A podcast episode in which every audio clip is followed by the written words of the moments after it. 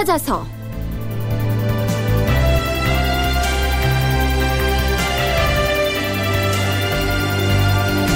제 574편 두만강 너머로의 북방 원정 무엇을 남겼나?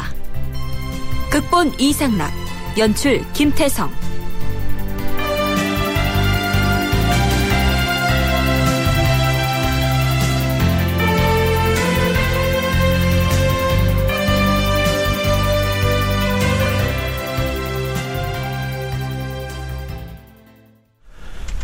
청취자 여러분 안녕하십니까? 역사를 찾아서의 김석환입니다. 성종 22년 서기론 1491년에 해당하는데요. 이해 정월 보름날에 지금의 함경도에 해당하는 영안도의 조산보라고 하는 군사 요새에 여진족이 쳐들어와서 성을 지키던 군사들과 전투가 벌어집니다. 이 전투에서 조선은 3명의 군사가 전사하고 26명이 부상을 입는 피해를 당하죠. 그런데 피해는 여기에서 그치지 않습니다. 여진족의 조산보 침략 소식을 접한 경흥부사 나사종은 그들을 응징하겠다고 두만강을 건너서 섣불리 진격을 감행했다가 여진족 병사가 쏜 화살을 맞고 사망을 하고 맙니다. 이 소식을 들은 성종은 긴급하게 대신들과 의논한 끝에 대병을 일으켜서 여진족을 응징하자는 쪽으로 의견을 모으게 됐죠. 그해 4월 11일 영안도 관찰사 허종을 조정으로 불러서 자세한 보고를 받고 난 뒤에는 아주 구체적인 전쟁 준비에 돌입하게 됩니다. 여기까지가 지난 시간에 소개한 내용이었습니다. 이어서 4월 17일 성종은 승정원의 승제들을 편전인 창덕궁 선정전으로 불러 모읍니다. 주상 전하 납시오. 하, 모두 좌정하라. 지금 국가에서 오랑캐에게 욕을 당하였으니 그들의 죄를 응징하는 거사를 마땅히 행하여야 할 것이다. 영안도 관찰사 허종이 말하기를 만약에 여진 오랑캐의 죄를 응징하려면 군사가 만 명은 넘어야 할 것입니다. 라고 하였는데 과인이 생각하기에도 정말 그러하다. 대병이 출격해야 할 것이다. 과인의 이러한 뜻을 오늘 병조의 당상관들을 불러서 미리 유시하도록 하라. 전하의 하교가 진실로 마땅하옵니다. 신도 그렇게 생각하옵니다. 만약 허종이 아렌바에 의거하여 오는 10월에 군대를 일으킬 계획이라면 당연히 지금부터 조치를 취하는 것이 가할 것이옵니다. 그렇다면 미리 병조를 뽑아야 하는데 그 방책을 강구해서 계획대로 추진을 해야 할 것이 아닌가? 주상 전하, 먼저 전쟁을 지휘할 장수를 정한 다음에 그로 하여금 비장들을 선발하게 하고 무기를 수리하게 하는 것이 어떻게 싸웁니까? 장수는 미리 정할 수 없다. 군졸들을 먼저 뽑은 뒤에 정하는 것이 가하다. 허종은 경상도와 강원도에서 병사를 뽑아 보내는 것이 좋겠다고 했는데 야인 오랑캐들의 죄를 제대로 응징하자면 경군을 비롯하여 다른 도의 군사도 뽑아야 할 것이다. 전하, 이 병조의 당상관들을 불러서 징발하는 군사의 수를 의논할 때 영안도 관찰사 허종을 불러서 같이 의논하게 하는 것이 어떻게 싸웁니까? 과인의 생각도 같다. 그 자리에 허종을 부르라. 성종은 아마도 전쟁에 찬성하는 신료들이 생각하는 것보다 더 큰 규모의 거병을 생각했던 것 같습니다. 전쟁을 수행할 지역이 함경도 두만강 일대이기 때문에 해당 지역인 영안도 외에 강원도와 경상도 등지에서도 병졸들을 징발하는 것이 좋겠다. 이렇게 얘기한 허종의 의견대로만 해도 일반 백성들의 희생이 작지 않을 텐데요. 성종은 한술 더 떠서 서울의 경군은 물론이고 다른 지역에서도 징발을 하자고 나선 것이죠. 어찌됐든 이어서 병조의 당상관들이 모두 모인 자리에서는 구체적인 징병 계획이 논의됩니다.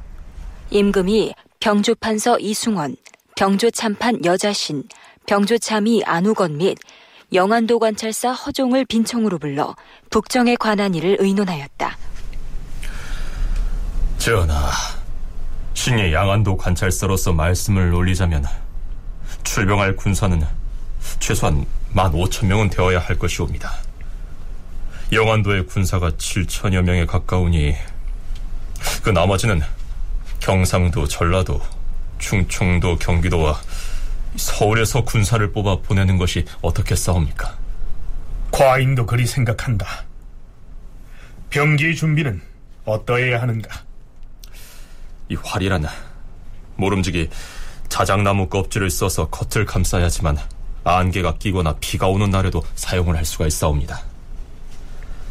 그리고 화살도 넉넉히 준비를 해야 할 것이오나 다행히 영안도에는 사용하지 않은 활과 화살이 많이 있사오니 그것을 수리하여 쓸 수 있사옵니다. 그러나 갑옷과 투구는 영안도에 남아있는 숫자가 얼마 되지 않사오니 다른 도에서 군사를 뽑을 때 여러 고을에 쓸만한 갑옷을 수합해서 정보를 하러 들어가는 군사에게 나누어 주게 하는 것이 좋겠사옵니다. 그리고 총통과 화약은 영안도의 남쪽 고을에 저장해 둔 것이 넉넉하오니 별도로 내려보내실 필요가 없사옵니다. 다만 화기를 발사할 줄 아는 사람의 수가 적으니 서울에서 뽑아 발사하게 하는 것이 좋을 것이옵니다. 그리고 군량은 본도에 쌀 20여만 석과 피곡 29만여 석이 있으니 아마 거의 충분할 것이옵니다. 전쟁을 지휘할 도원수는 내일 결정하면 될 것이고 군사는 만 오천 명이면 적당할 것이다. 단지 이 숫자를 정해 놓았다가 간혹 사고가 있어 종군할 수 없는 경우가 생기면 군사의 수가 모자랄 것이므로 2만 명으로 정해놓고 뽑는 것이 좋을 것이다. 전하, 지금 여기서 논의하고 있는 이 거사, 즉 북방정벌을 한다는 내용은 가급적 발설하지 않도록 하는 것이 좋겠사옵니다. 서울에서야 어찌 숨길 수 있겠는가? 하지만 동북면과 서북면 등 양계 지역에는 아직 발설하지 말도록 조치하라. 성종은 지역 사정에 밝은 영안도 관찰사 허종을 도원수로 임명하고 전쟁 준비를 진행하게 합니다. 하지만 지금까지의 논의는 성종이 대신들과 또 영안도 관찰사 허종과 그리고 병조의 당상관들을 대상으로 한 것이었습니다. 이처럼 중대한 국가적 사안을 앞에 두고 사헌부, 사관원, 그리고 홍문관 등의 언론의 의견은 아직 수렴하지 않은 상태였던 것입니다. 성종은 자신이 계획하고 있던 전쟁을 수행하는 데 있어서 이들 언론 3사의 협조를 무리 없이 받아낼 수 있었을까요? 아니었습니다. 서울대 규장각 송웅섭 선임연구원의 얘기 들어보시죠. 번역을 담당하고 있는 사람들을 아, 이제 출동을 시키는 건데 그랬을 때 갖고 있는 부담이 엄청난 것이죠. 그리고 여기에 이제 보인들까지 합하면 훨씬 더 어, 이 범위는 이제 넓어지게 되는 것이고 그래서 이 파병이 갖고 있는 부담에 대해서 대관과 홍문관이 언급을 한 것이라고 볼 수 있는데요. 그러면은 재발을 방지하기 위해서 필요하다고는 할 수 있는데 이렇게 거병을 일으켰을 때 발휘낼 수 있는 효과가 뭐냐라고 한다면 이미 적들은 살해를 하고 도망을 갔잖아요. 그리고 길잡이를 하는 어떠한 그 향화인들, 일종의 귀화인들 내지는 그 정보를 제공하는 여진족 인사들에 대해서는 충분히 신뢰할 수가 없는 부분들도 있고 자칫 거병을 이끌고 적진 깊숙이 들어갔다가 아, 뭐 그들의 전략에 말린다든가 아니면은 또 다른 역공을 받아서 많은 군사들이 희생될 수도 있는 사실 다양한 이런 그 우발적 변수들이 있기 때문에 홍문관에서 문제 삼았던 것은 생업에 바쁜 백성들을 2만 명씩이나 뽑아서 그러한 전쟁을 수행하는 것이 온당하냐 하는 아주 근본적인 문제 제기였던 것입니다.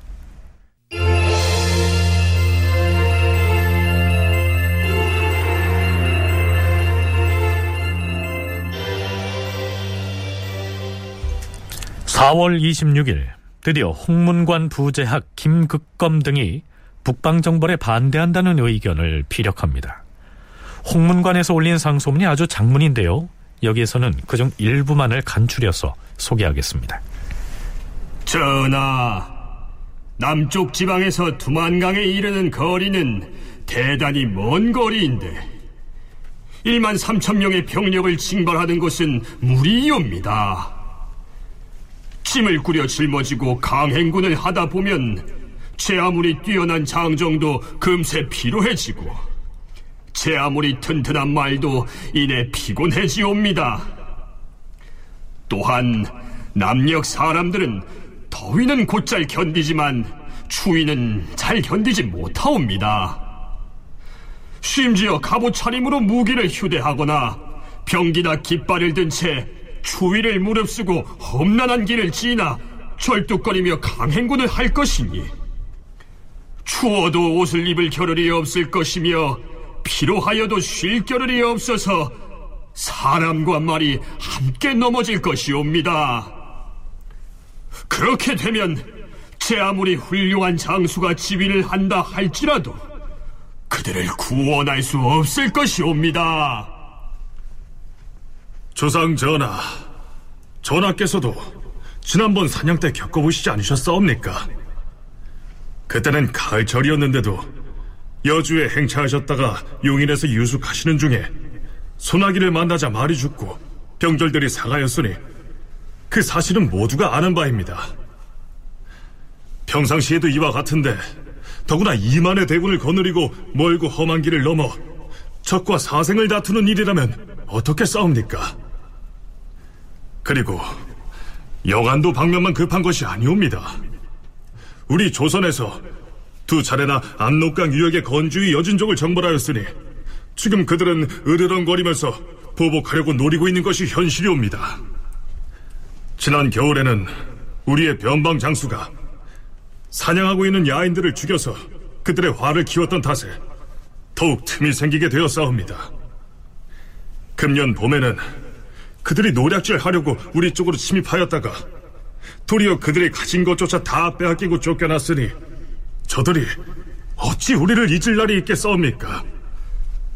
지금 저들은 얼음이 얼고 말이 살찌기를 기다린 다음에 편리한 때를 엿보아서 마구잡이로 쳐들어올 것이옵니다. 그렇다면 평안도에서 적을 방비하는 것을 힘써 서두르는 것이 마땅할 터이온데 지금 굳센 병졸과 예리한 무기를 모두 영안도로 보내게 한다면 건주위의 야인들이 평안도를 침공했을 때 어찌 되겠사옵니까?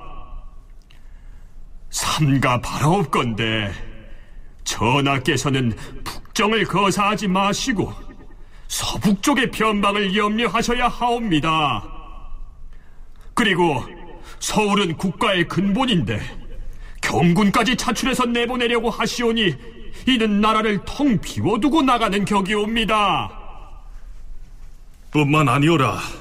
남쪽 지방은 섬 오랑캐와 이웃하고 있어서 저들이 순식간에 바람처럼 닥칠 수도 있사옵니다. 또 근년에 와서는 전라도에서 여러 차례 사람이 죽임을 당하거나 물건을 노략질 당하였사오며 지금도 수많은 해적선들이 바다에 머물고 있는 탓에 지방 관하에서는 함선을 늘려달라고 청하는 실정이옵니다. 전하, 영안도의 군사와 말은 본래 굳세고 사납다고 이름이 나 있사옵니다. 그곳에 7천 명 군사만 있으면 적을 제어하기에 충분한데 무엇 때문에 남쪽을 지키는 군사를 징발하여 근본을 병들게 하시옵니까?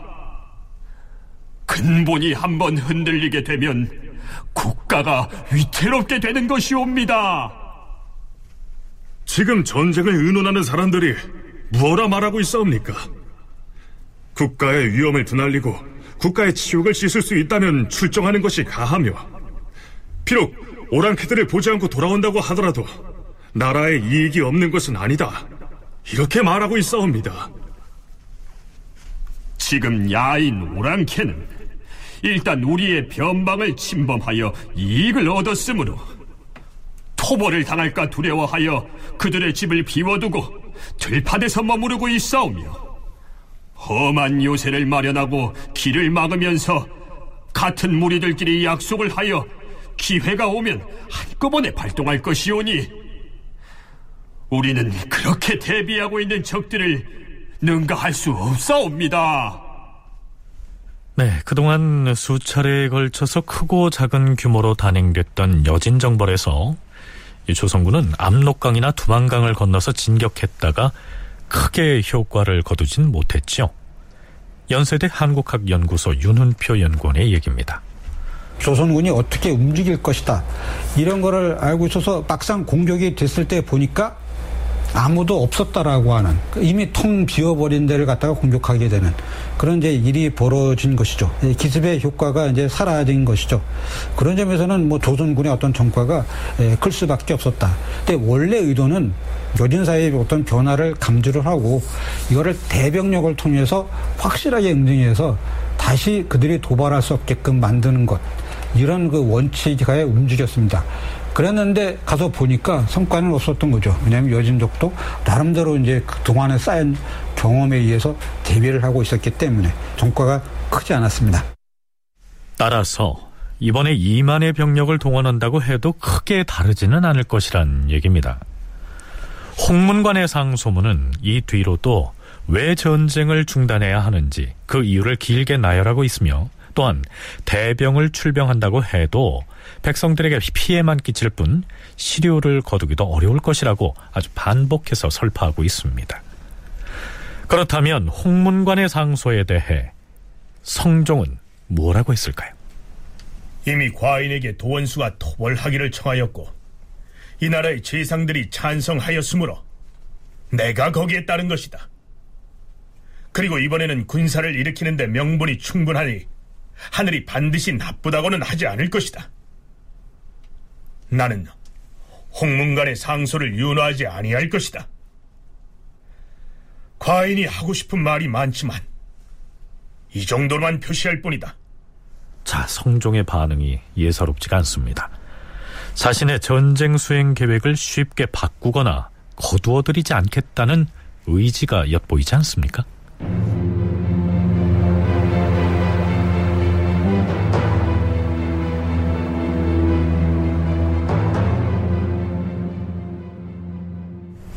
이틀 뒤인 4월 28일 경연 자리에서 역시 홍문관 관원인 경연시독관 이균이 다시 북정이 불가하다는 취지의 목소리를 냅니다.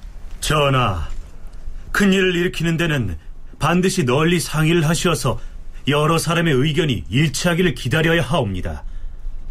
이번에 논의 과정에서 더러 전쟁이 불가하다고 하는 자가 있었사오니 청컨대 다시 여러 신하에게 논의케 하시어서 처리하도록 하시옵소서. 병가에서는 승리와 패배를 미리 헤아릴 수 없는 것이다. 우리 군사가 이번에 혹시 이익을 얻지 못하고 돌아오더라도 야인들이 거치하는 산천의 험준함을 파악할 수 있을 것이니 뒷날 다시 정발할 적에 어찌 보탬이 없겠는가.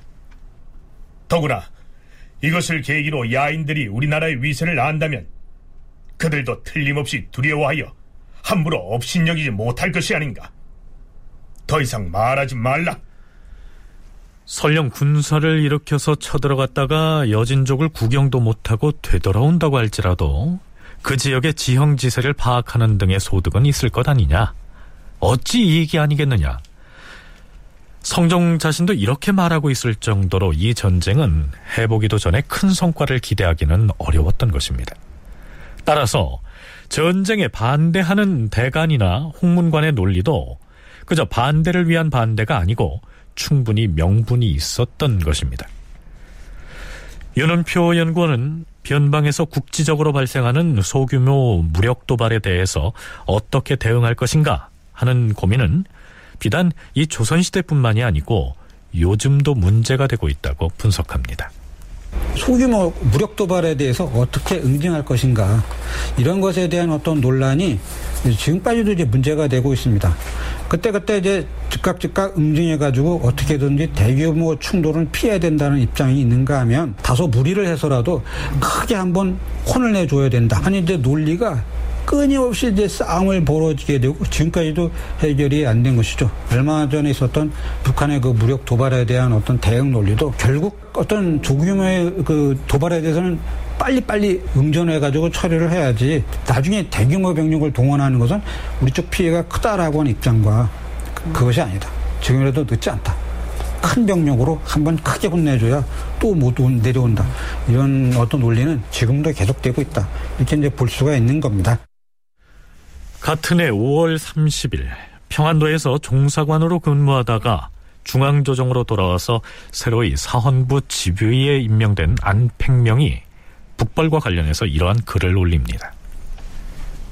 신이 종사관의 직책으로서 평안도에 있을 적에 장차 북방정벌이 있을 것이란 말을 들었사옵니다. 야인들이 변방의 장수를 살해하고 변방의 백성을 사로잡아갔으니 군사를 일으켜 죄지은 자를 토벌하는 것은 매우 마땅한 일이옵니다. 그렇지만 무력을 남용하여 먼 지방을 토벌하는 것은 재앙에 취할 훌륭한 일은 아니옵니다. 하물며 길이 험준함으로 무력을 쓰기에 적당한 곳이 아닌데도 많은 군사를 일으켜 적의 소굴에 깊이 들어가겠다 하시오니 이것은 아무런 실익이 없는 일이옵니다. 우리나라는 세 방면에서 적의 침입을 받고 있는데도 지금 하삼도의 군사를 모두 뽑아서 북방에 들여보내려고 하시니 혹시 그 사이에 해적이 시기를 타고서 몰래 일어난다면 무엇으로서 이에 대응하겠사옵니까? 지금 2만 명의 군사로서 저들의 땅에 멀리 들어갔다가 만일 욕을 당한다면 그 다음에는 반드시 군조를 갑절로 늘려서 전일의 수치를 씻어야만 할 터인데 이와 같이 된다면 전쟁은 계속되고 재화는 끊이지 않을 것이오니 이것은 국가의 복이 될 수 없사옵니다. 자, 여기까지는 새로 합류한 사헌부 관리로서 충분히 할 수 있는 말이었습니다. 그런데 문제는 다음에 이어지는 발언이었습니다. 제가 돌아보니 사헌부와 사관원에서 북방 정벌에 대하여 강력하게 반대 의견을 말하지 않는 점에 대하여 신은 이해할 수 없사옵니다. 신이 생각하기를 지금 대가는 북방 정벌이 합당하다고 여기서 말하지 않는 것은 아니옵니다. 전일의 대간이 말을 잘못하여 추국을 당했던 경험 때문에 마침내 뜻이 꺾여서 할 말을 다하지 못하고 있을 뿐이옵니다. 아닌 게 아니라 성종이 대신들과 의논해서 북정을 추진하는 과정에서 반대 의견을 피력한 쪽은 홍문관의 관원들이었을 뿐 정작 임금에게 언론을 행사하는 것을 사명으로 삼고 있는 사헌부나 사관원에서는 이 목소리를 내지 못하고 있었던 것입니다. 사헌부 지부의 안팽명이 북방정보를 반대하면서 여태까지 입 다물고 있었던 대간을 공박하고 나서자 성종은 이 문제를 윤필상 등의 대신들과 의논합니다. 안팽명은 대간이 북방 정벌에 대해 힘써 말하지 않았다고 비판하는데 그것은 큰일이 이미 정해진 까닭이 아니겠는가. 이제 대간이 만약 안팽명의 말을 듣는다면 반드시 과인을 찾아와서 사직을 하겠다고 나설 것이니 이는 대간들 내부에서 소란을 일으키는 행위이다. 과인의 생각에는 안팽명이 옳지 못하다고 여기는 바이다. 그러하옵니다, 전하. 안팽명이 스스로 북방정보를 적당하지 못하다고 여긴다면 북방정보이 옳지 못하다는 것만 논하면 될 것인데 다른 대간까지 지적해서 말하는 것은 부당하옵니다. 안팽명과 대간은 따로 행동할 것이 아니라 한 몸이어야 하는데 지금 큰일을 앞두고 이렇듯 분란을 일으키고 있으니 이 신등은 생각하기를 안팽명을 퇴직시키고 대간이 사직을 하겠다가 하더라도 들어주지 않아야만 이 사태를 진정할 수가 있다고 여기옵니다. 과인의 뜻 또한 그러하다. 안팽명을 채직시키도록 하라. 성종은 결국 안팽명의 벼슬을 다른 직책으로 교체시키겠다고 하는데요.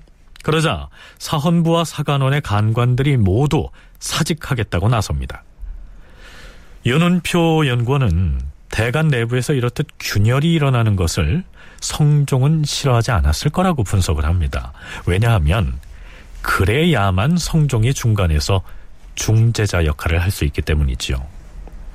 성종 입장에서는 어디까지나 이제 초월한 그 지위에서 조종자, 중재자가 되어야 되는데 대간을 탄압하는 것보다 그들을 견제하는 요소들을 갖다가 찾아내 가지고 육성하는 게 아주 그 도움이 되는 거죠. 그러니까 대간 내부의 어떤 균열을 갖다가 필요하다면 조성해야 됩니다. 만들어야 되는 거죠. 이 균열이 생겨야지만이 조정과 중재가 아주 쉽기 때문에 그래서 이제 그 역할이 성룡에게는 대단히 중요했는데요. 따라서 논리적으로 대간의 말을 갖다가 막 해부하면서 너희 중에 이런 것은 맞고 저런 것은 문제가 있고 이 사람 의견은 좋고 저 사람 의견은 뭐 이러돼서 나쁘다 이렇게 자기가 스스로 이야기를 많이 함으로써 대간들 사이의 어떤 논의의 균열 이런 것들이 이제 만들어지게끔 해야 됩니다. 그래야지만 이제 그 왕이 개입해가지고 그 견제와 균형을 통해서 조정할 수 있는 그런 힘을 얻게 되는 거죠. 그래서 이때 가장 중요한 게 뭐냐면 측근이 되는 인물을 발굴해서 육성하는 겁니다. 결국 성종은 윤필상 등의 대신들과 이 문제를 의논하죠. 전하, 국가에서 북방을 정벌하는 쪽으로 이미 의논이 정해졌던 것인데 새로 임명된 대관들이 말을 하지 않았다는 것이 무슨 과실이 되겠사옵니까? 다만 안팽명에 의해서 원관들이 모두 한꺼번에 논박을 당하고 있으니 소인도 관직에 있기가 미안할 뿐이옵니다. 대관들이 아무리 사직의 뜻을 밝혔다 할지라도 그 뜻을 받아들여서 모두 벼슬을 바꿔버린다면 뒷날 그 후임으로 대관이 된 사람은 입을 다물고 있었다는 비방을 면하려고 다투어 의논을 일으킬 것이니 그러면 국가 일이 어느 때 진정되겠사옵니까? 헌데 대간이 와서 아랫말을 살펴보니 형세가 멈출 수 없겠사옵니다. 대간을 채직시키시옵소서. 지금의 대간은 임명한 지가 얼마 되지 않았사오니 그들이 끝내 입을 다물고 잠잠히 있을지의 여부는 알 수가 없사옵니다. 그들의 사직을 받아들이는 것은 옳지 못할 듯하옵니다. 사헌부 집이 안팽명이 채직을 당했는데 아무리 그 때문에 모든 대간이 사직을 포했단들 어찌 모두 채직시킬 필요가 있겠사옵니까? 이미 국가의 큰 계책이 정해진 터에 대간이 말하지 않았던 것을 어찌 입을 다물고 잠잠히 있었다고 지적할 수가 있겠사옵니까? 근일에 일부 사람들의 논박 때문에 대간을 너무 자주 채직시킨 것은 대체 적당하지 못한 처사이옵니다. 전하, 대간의 직책은 위로는 군주를 규관하고 아래로는 백관을 규찰하며 옳은가 그른가를 서로 의논하여 바로잡아야 하옵니다. 따라서 동료가 문책하는 바가 나에게 있다면 마땅히 마음을 고치고 절개를 힘써야 할 것이고 나에게 없다면 마음을 편안히 가지고 순리대로 지키고 있으면 될 터인데 어찌 스스로 원수가 되어서 서로가 다투어 잘못을 적발할 필요가 있겠사옵니까? 이와 같은 다툼이 그치지 않는다면 아마 국가를 위태롭게 하는 습관을 끊어내지 못하게 될 듯하옵니다. 이미 사헌부 지비는 바꾸어 임명하도록 명했사오니 나머지는 채직할 필요가 없사옵니다. 자, 정리를 하자면 이렇습니다. 성종은 자신이 육성했던 대간이 그 세력이 커져서 사안마다 반대를 하고 나서자 사헌부와 사관원의 간관들이 가지고 있던 관직을 대거 교체해버렸다.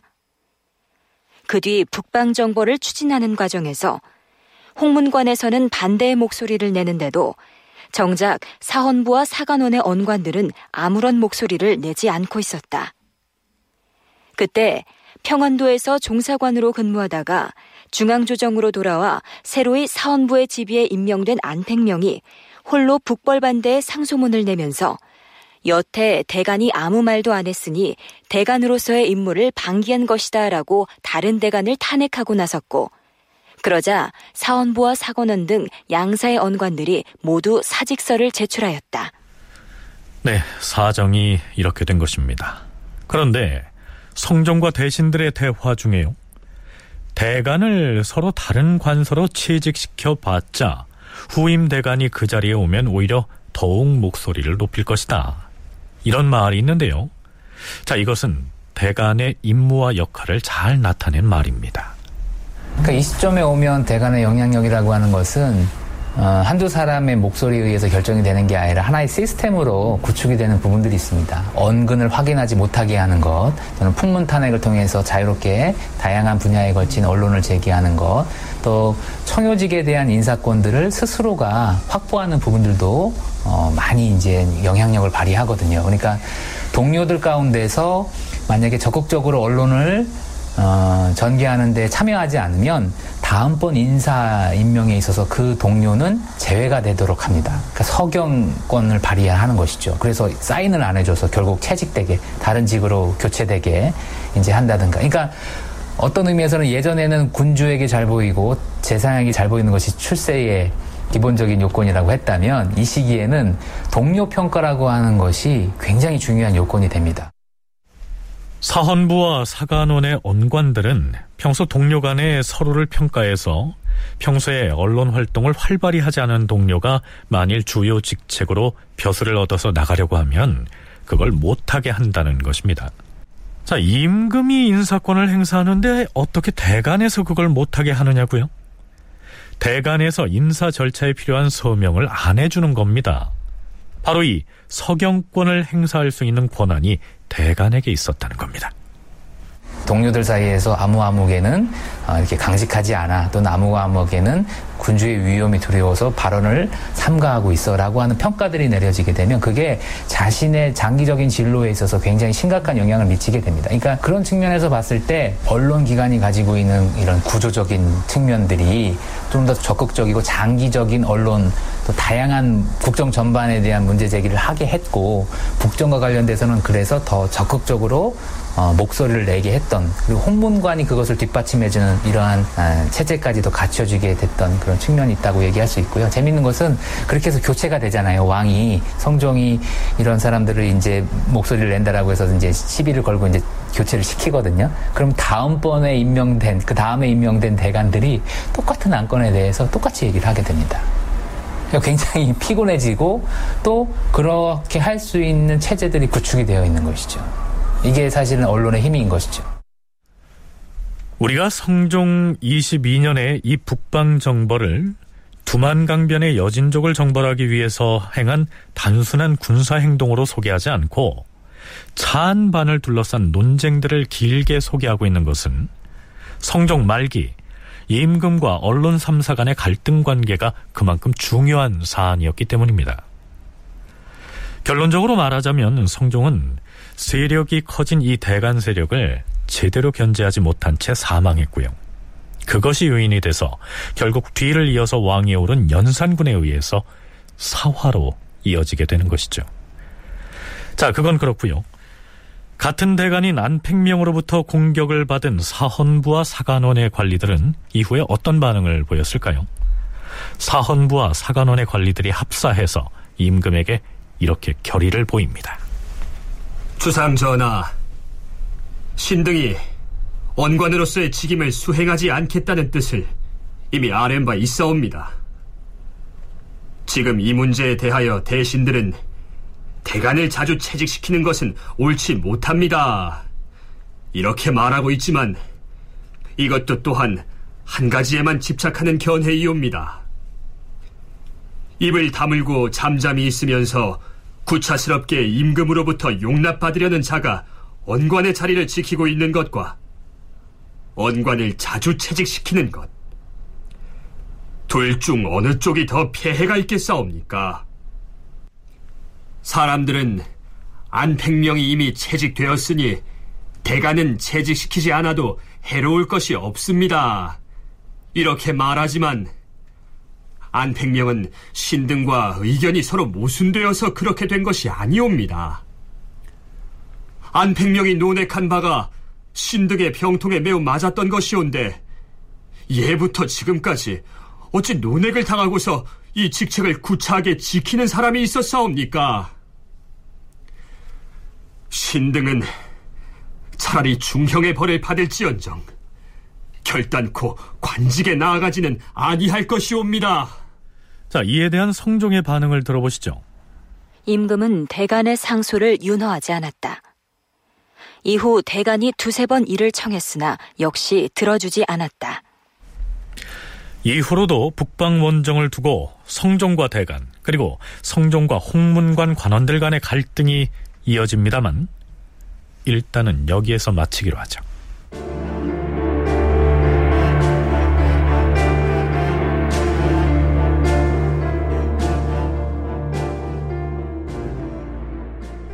성종은 홍문관과 대간의 반대에도 불구하고 북방 정벌을 위한 계획을 거침없이 추진합니다. 5월 15일 성종은 드디어 도원수 허종을 전장으로 떠나보냅니다.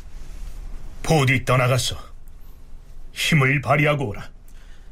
전하의 덕이 지극히 두터우신데 무슨 염려가 있겠사옵니까? 야인 노란캐들이 이번 거사를 먼저 알고 있을 것이지만 그러나 우리가 적의 소굴에 이르는 길을 미리 파악하여 자세히 알고 있다면 저들이 비록 우리의 진격 소식을 사전에 들었다 손 치더라도 우리를 당해낼 수가 없을 것이다. 다만 염려되는 것은 저 오랑캐들이 우리의 진격 사실을 미리 듣고서 도망하여 흩어져 버리거나 또는 좁은 협곡에서 길을 차단하고 매복해 있지는 않을까 하는 것이옵니다. 아니다.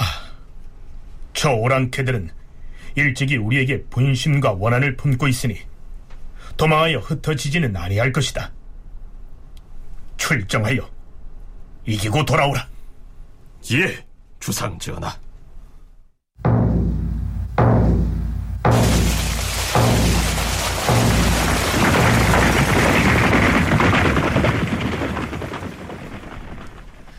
네, 하지만 도원수 허종이 이때 바로 전장으로 달려가는 것은 아니었습니다. 이때가 5월이었고요. 전쟁에 나갈 인마를 소집 점검하고 무기를 확보하고 또 부대를 편제하는 등의 예비 작업을 거친 다음에 10월에 출병하기로 계획을 세워두고 있었던 것이죠. 그렇다면 그해 10월 실제 현지에서의 전투는 어떻게 이루어졌을까요?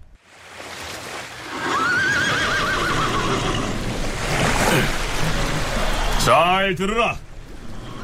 지금부터 우리는 후교를 통하여 강을 건너서 적의 소굴로 진격할 것이다. 여진 오랑캐의 소굴을 향하여 진격하는 중에 어쩌다가 길에서 우리가 대적할 월적합의 무리를 만날지도 모른다. 그때 적군의 수가 적어서 제압할 만하거든 엄습하여 달아나지 못하게 하고 저들의 수가 많아서 엄습할 수 없거든 몰래 피하여 발각되지 않게 하라. 자, 조용히 부교에 올라 강을 건너라.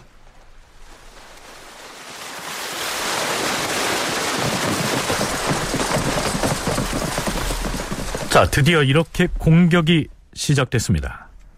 강을 건넌 다음에는 어떻게 싸웠는지는 나중에 그 전쟁에 참여했던 북정부원수 이계동이 돌아왔을 때에야 조정에 알려지지요.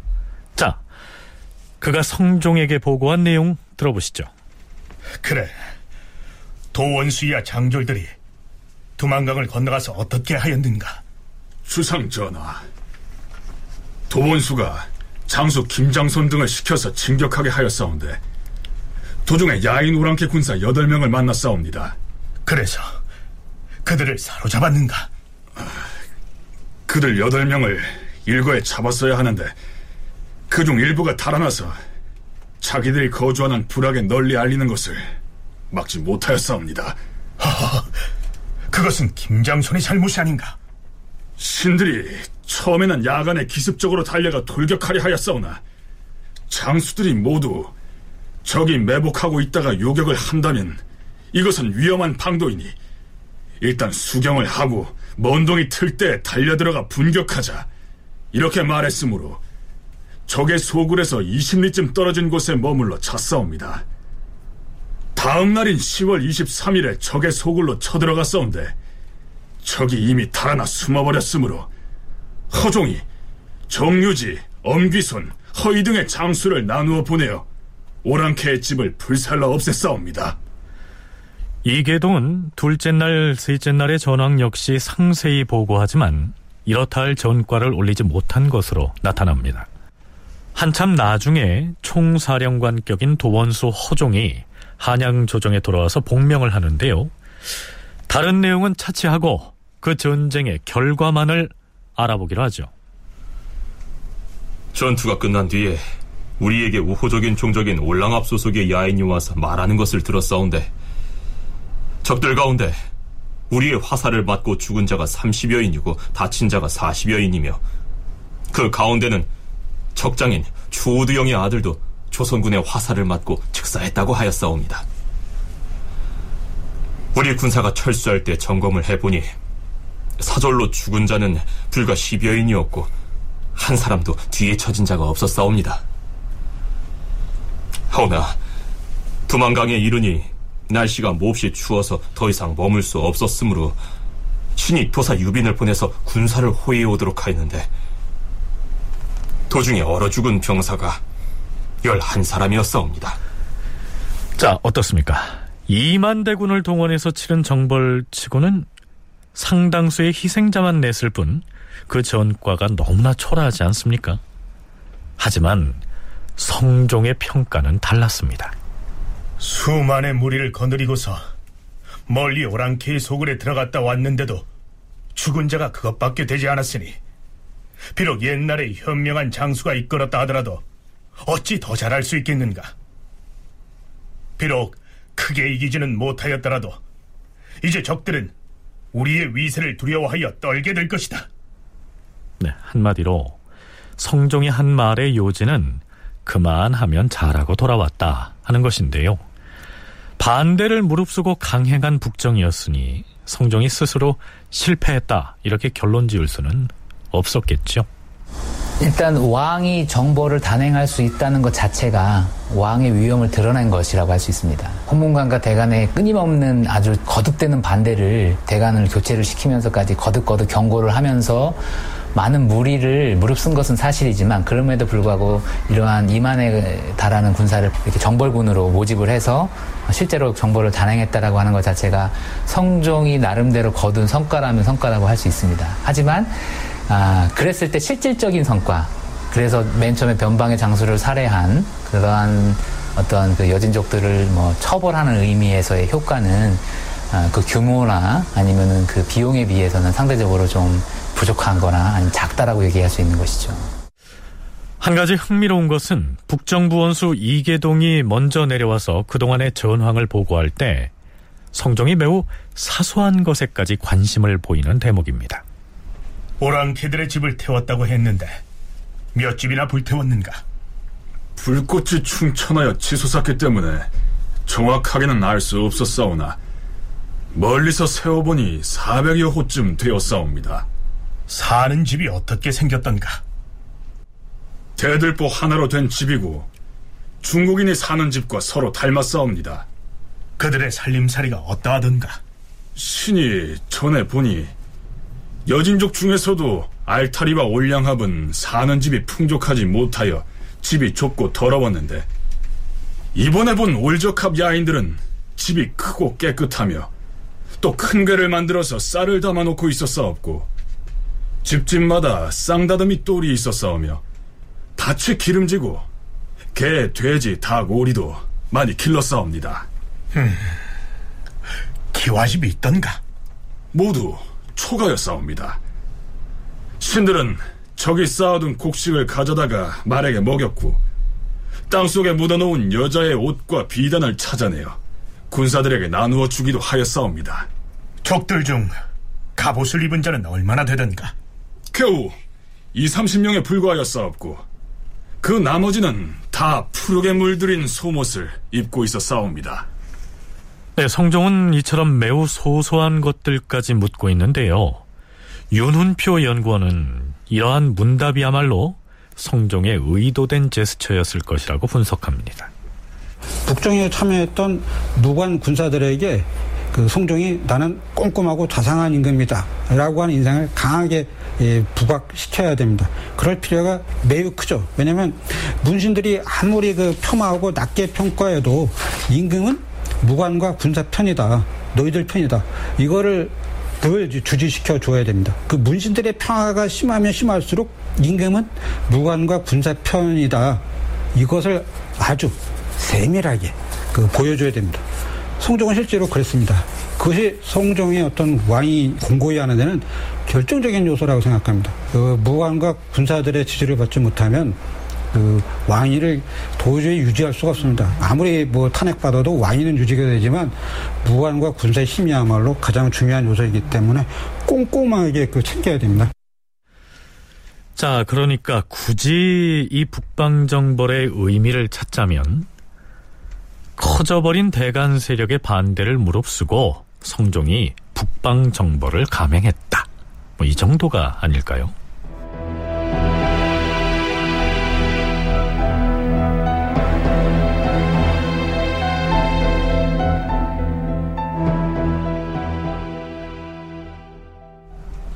성종이 사망하기 1년여 전인 성종 24년 10월 영의정 윤필상이 사직상소를 올립니다. 영의정의 직을 그만두겠다고 한 것이죠. 대간에서 또 왕실에서 행했던 홍복사라는 사찰의 불사에 외척이기도 한 윤필상이 관련이 돼 있고 또 이외에도 이런저런 비리가 있음을 들어서 탄핵을 하자 스스로 그만두겠다고 나선 것입니다. 하지만 윤필상은 성종에게는 아주 중요한 인물이었습니다. 그 윤필상은 성종으로서는 매우 중요한 인물이었는데 뭐냐면 이 사람이 역시 파평 윤씨이고 따라서 그 외초입니다. 그래서 매우 중요한 신하였고 따라서 충성도도 매우 강한데 문제는 너무 부패했다는 겁니다. 지나치게 부패한 인물이 영의정에 있다라고 하는 것은 성종에게도 결코 예, 도움이 되지 않습니다. 그래서 그렇지만 그렇다고 그 윤필상을 성종의 힘으로 내보낸다라고 하는 것은 더 큰 부담이 되는 거죠. 나중에 어떻게 될지도 모르는데. 그래서 적당히 이제 물러나 줬으면 좋겠는데, 예, 그런데 이제 윤필상은 저희가 오명을 뒤집어 쓰고 나갈 수는 없는 거죠. 그래서 끝끝내 그 이 자리를 지키려고 합니다. 예, 성종으로서 이제 부담이 매우 컸던 것입니다. 그래서 일종의 제수처가 필요했는데 이때 나선 게 그 유호인인데요. 유호인은 그 김종직의 제자입니다. 아주 신문에 탁월했습니다. 하지만 행정에는 뭐 아주 뭐 문학가이지 행정가는 아닙니다. 윤훈표 연구원은 윤필상이 각종 비리 등에 연루돼서 대간의 탄핵을 받았음에도 불구하고 끝끝내 자리를 지키려 했다고 했습니다. 물론 사직서를 제출한 것은 대간의 탄핵을 받았기 때문에 의례상 그렇게 한 것이었겠죠.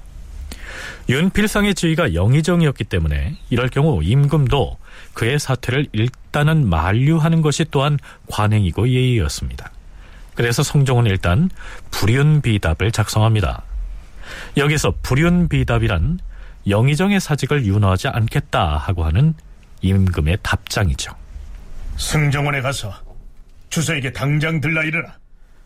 승정원의 주소는 왕명을 전달하는 관리입니다. 그래서 그에게 편지를 주어서 윤필상에게 갖다 주라고 명을 내릴 참이었는데 때마침 이 주소가 자리를 비우고 없었습니다. 주서가 자리를 비웠다.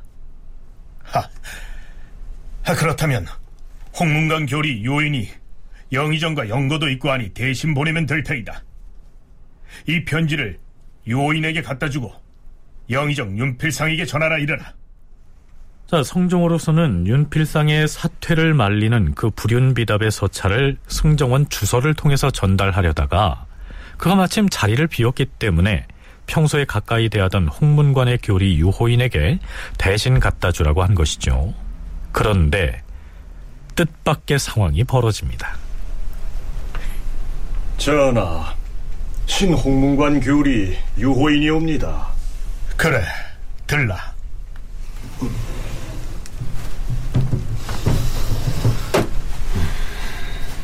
아니, 영의정 윤필상 대감 집에 벌써 다녀온 것인가? 아니옵니다, 전하. 신은 그 어명을 수행할 수가 없사옵니다. 뭐라? 그대는 과인의 근신으로서 과인이 허물없이 생각하여 그 심부름을 시켰던 것인데 지금 못하겠다고 하였는가? 전하께서 내리신 그 서한은 영의정 윤필상의 사의를 만류하는 불륜비답이 아니옵니까? 그런데 그것이 어찌 되었다는 것인가? 전하께서는 홍문관의 교리인 신으로 하여금 영의정 윤필상의 불륜 비답을 가지고 그 집에 가서 내려주게 하셨사옵니다. 그러나 신도 역시 홍문관의 관원들과 더불어 이미 윤필상을 논박하였사온데 어찌 사직을 말리는 비답을 가지고 와서 내려주라 하시는 것이옵니까? 영의정의 일을 만약 잘못이라고 여긴다면 마땅히 상소 등을 통하여 이를 논하면 될 것이다. 그런데 과인이 서찰을 가지고 가서 전해주라고 명하였는데 의리상 그 어명을 수행할 수 없다는 것인가? 어명을 받들지 아니하면 죄가 되는 것을 모르는가? 주상 전하, 이미 저희 홍문관에서도 장차 윤필상을 탄핵하는 상소를 올리려고 하였사오나 마침 사헌부에서 먼저 상소를 해서 전하의 명령을 기다리는 중이기 때문에 아직 실행하지 않고 있을 뿐이옵니다. 만일 말하고자 하는 바가 있으면 마땅히 말하도록 하라. 누가 그것을 말리겠는가? 허나 지금은 과인의 명에 따라서 비답을 전해주고 오라고 하지 않는가? 마침 왕명을 전달하는 그런 그 역할을 담당하고 있던 주소가 일이 있어서 자리를 비웠고 성종 입장에서는 어, 홍문관 관원들이야 막역하게 지내는 그런 사람들이거든요. 평상시에 어, 그 경연을 통해서 자주 얼굴을 보고 있고 또 공식적으로도 홍문관원들은 시종신으로 분류가 됩니다. 이를테면 대간과 사원부는 왕의 어떻게 보면은 그런 국정에 대해서 감시하고 비판하는 기능이라고 한다면 홍문관원들은 그 지근거리에서 어, 승정원의 역할과는 좀 다른 성격이긴 하지만 왕과 밀접한 관계를 맺고 있는 기관이었던 것이죠. 그래서 그 유호인으로 하여금 아, 홍문관 간호 유호인으로 하여금 이제 대신 아, 윤필상이 사직서를 올린 거를 만류하는 그런 비답 답변을 쓴 것을 이제 보내주도록 했던 것인데 유호인이 여기에서 자기의 어떠한 윤필상에 대한 입장 또는 홍문관원들이 윤필상에 대해서 지금 어떠한 입장을 갖고 있는 것인가를 이제 피력하면서 거부를 했던 것이죠. 송웅섭 선임연구원의 얘기 들어봤습니다. 자, 어찌됐든 참 보기 드문 광경이 아닙니까? 역사학계에서는 이것을 일컬어서 유호인 항명 사건이라고 부르는데요. 왕조 시대 절대 지존인 임금이 신하에게 명을 내려서 심부름을 시키는데 신하가 그 심부름이 자기 마음에 내키지 않는다고 어명에 따르지 않겠다고 거부를 하고 또 임금은 재차 부탁을 하는 아주 기이한 모습이 연출된 것이죠. 하지만 성종의 거듭된 요청에도 불구하고 유호인은 이를 거부합니다. 그 논리는 이렇습니다. 주상전하, 서경에서 이르기를 그대는 누군가를 면대하였을 때에는 순종하다가 물러가서 뒷말을 해서는 아니 된다고 하였사옵니다. 신이 오늘 억지로 오명을 받들어 그 비답을 가지고 가서 윤필상에게 전해줄 수는 있사옵니다. 그런데 돌아와서는 윤필상의 죄를 논박한다면 이것이야말로 대면에서는 순종하고 물러가서는 뒷말을 한 것이 아니고 무엇이겠사옵니까? 이것은 매우 공경치 못한 태도이오니 신은 이런 이유로서 감히 주상전하의 하교를 받들지 못하는 것이옵니다. 자, 그런데요. 윤은표 연구원은 좀 색다른 해석을 합니다. 윤필상과 함께 물러난다면 자기가 이건 정말 임금에게는 아주 좋은 그런 이제 해결거리가 된 것이죠. 그래서 일종의 어떤 뭐 교감이 충분히 있었는지 모르겠지만 제가 보기에는 두 사람 사이 어떤 그 일종의 그 은밀한 그런 어떤 관계가 있었던 것 같습니다. 그러니까 유호인이 책임지고 그 윤필상을 물러나게 하는데 아주 그 이상한 방법을 통해 가지고 도저히 윤필상으로 하여금 그 자리에 있지 못하게 하는 그런 어떤 특별한 수단 방법을 통해서 그 몰려나게 하는 그런 일이 벌어졌던 것 같습니다. 그래서 뭐 윤필상도 어쩔 수 없이 물러나는데 하지만 이제 그렇다고 왕을 곡해하는 그런 일은 벌어지지 않는 거죠. 다큐멘터리 역사를 찾아서 다음 주 이 시간에 계속하겠습니다.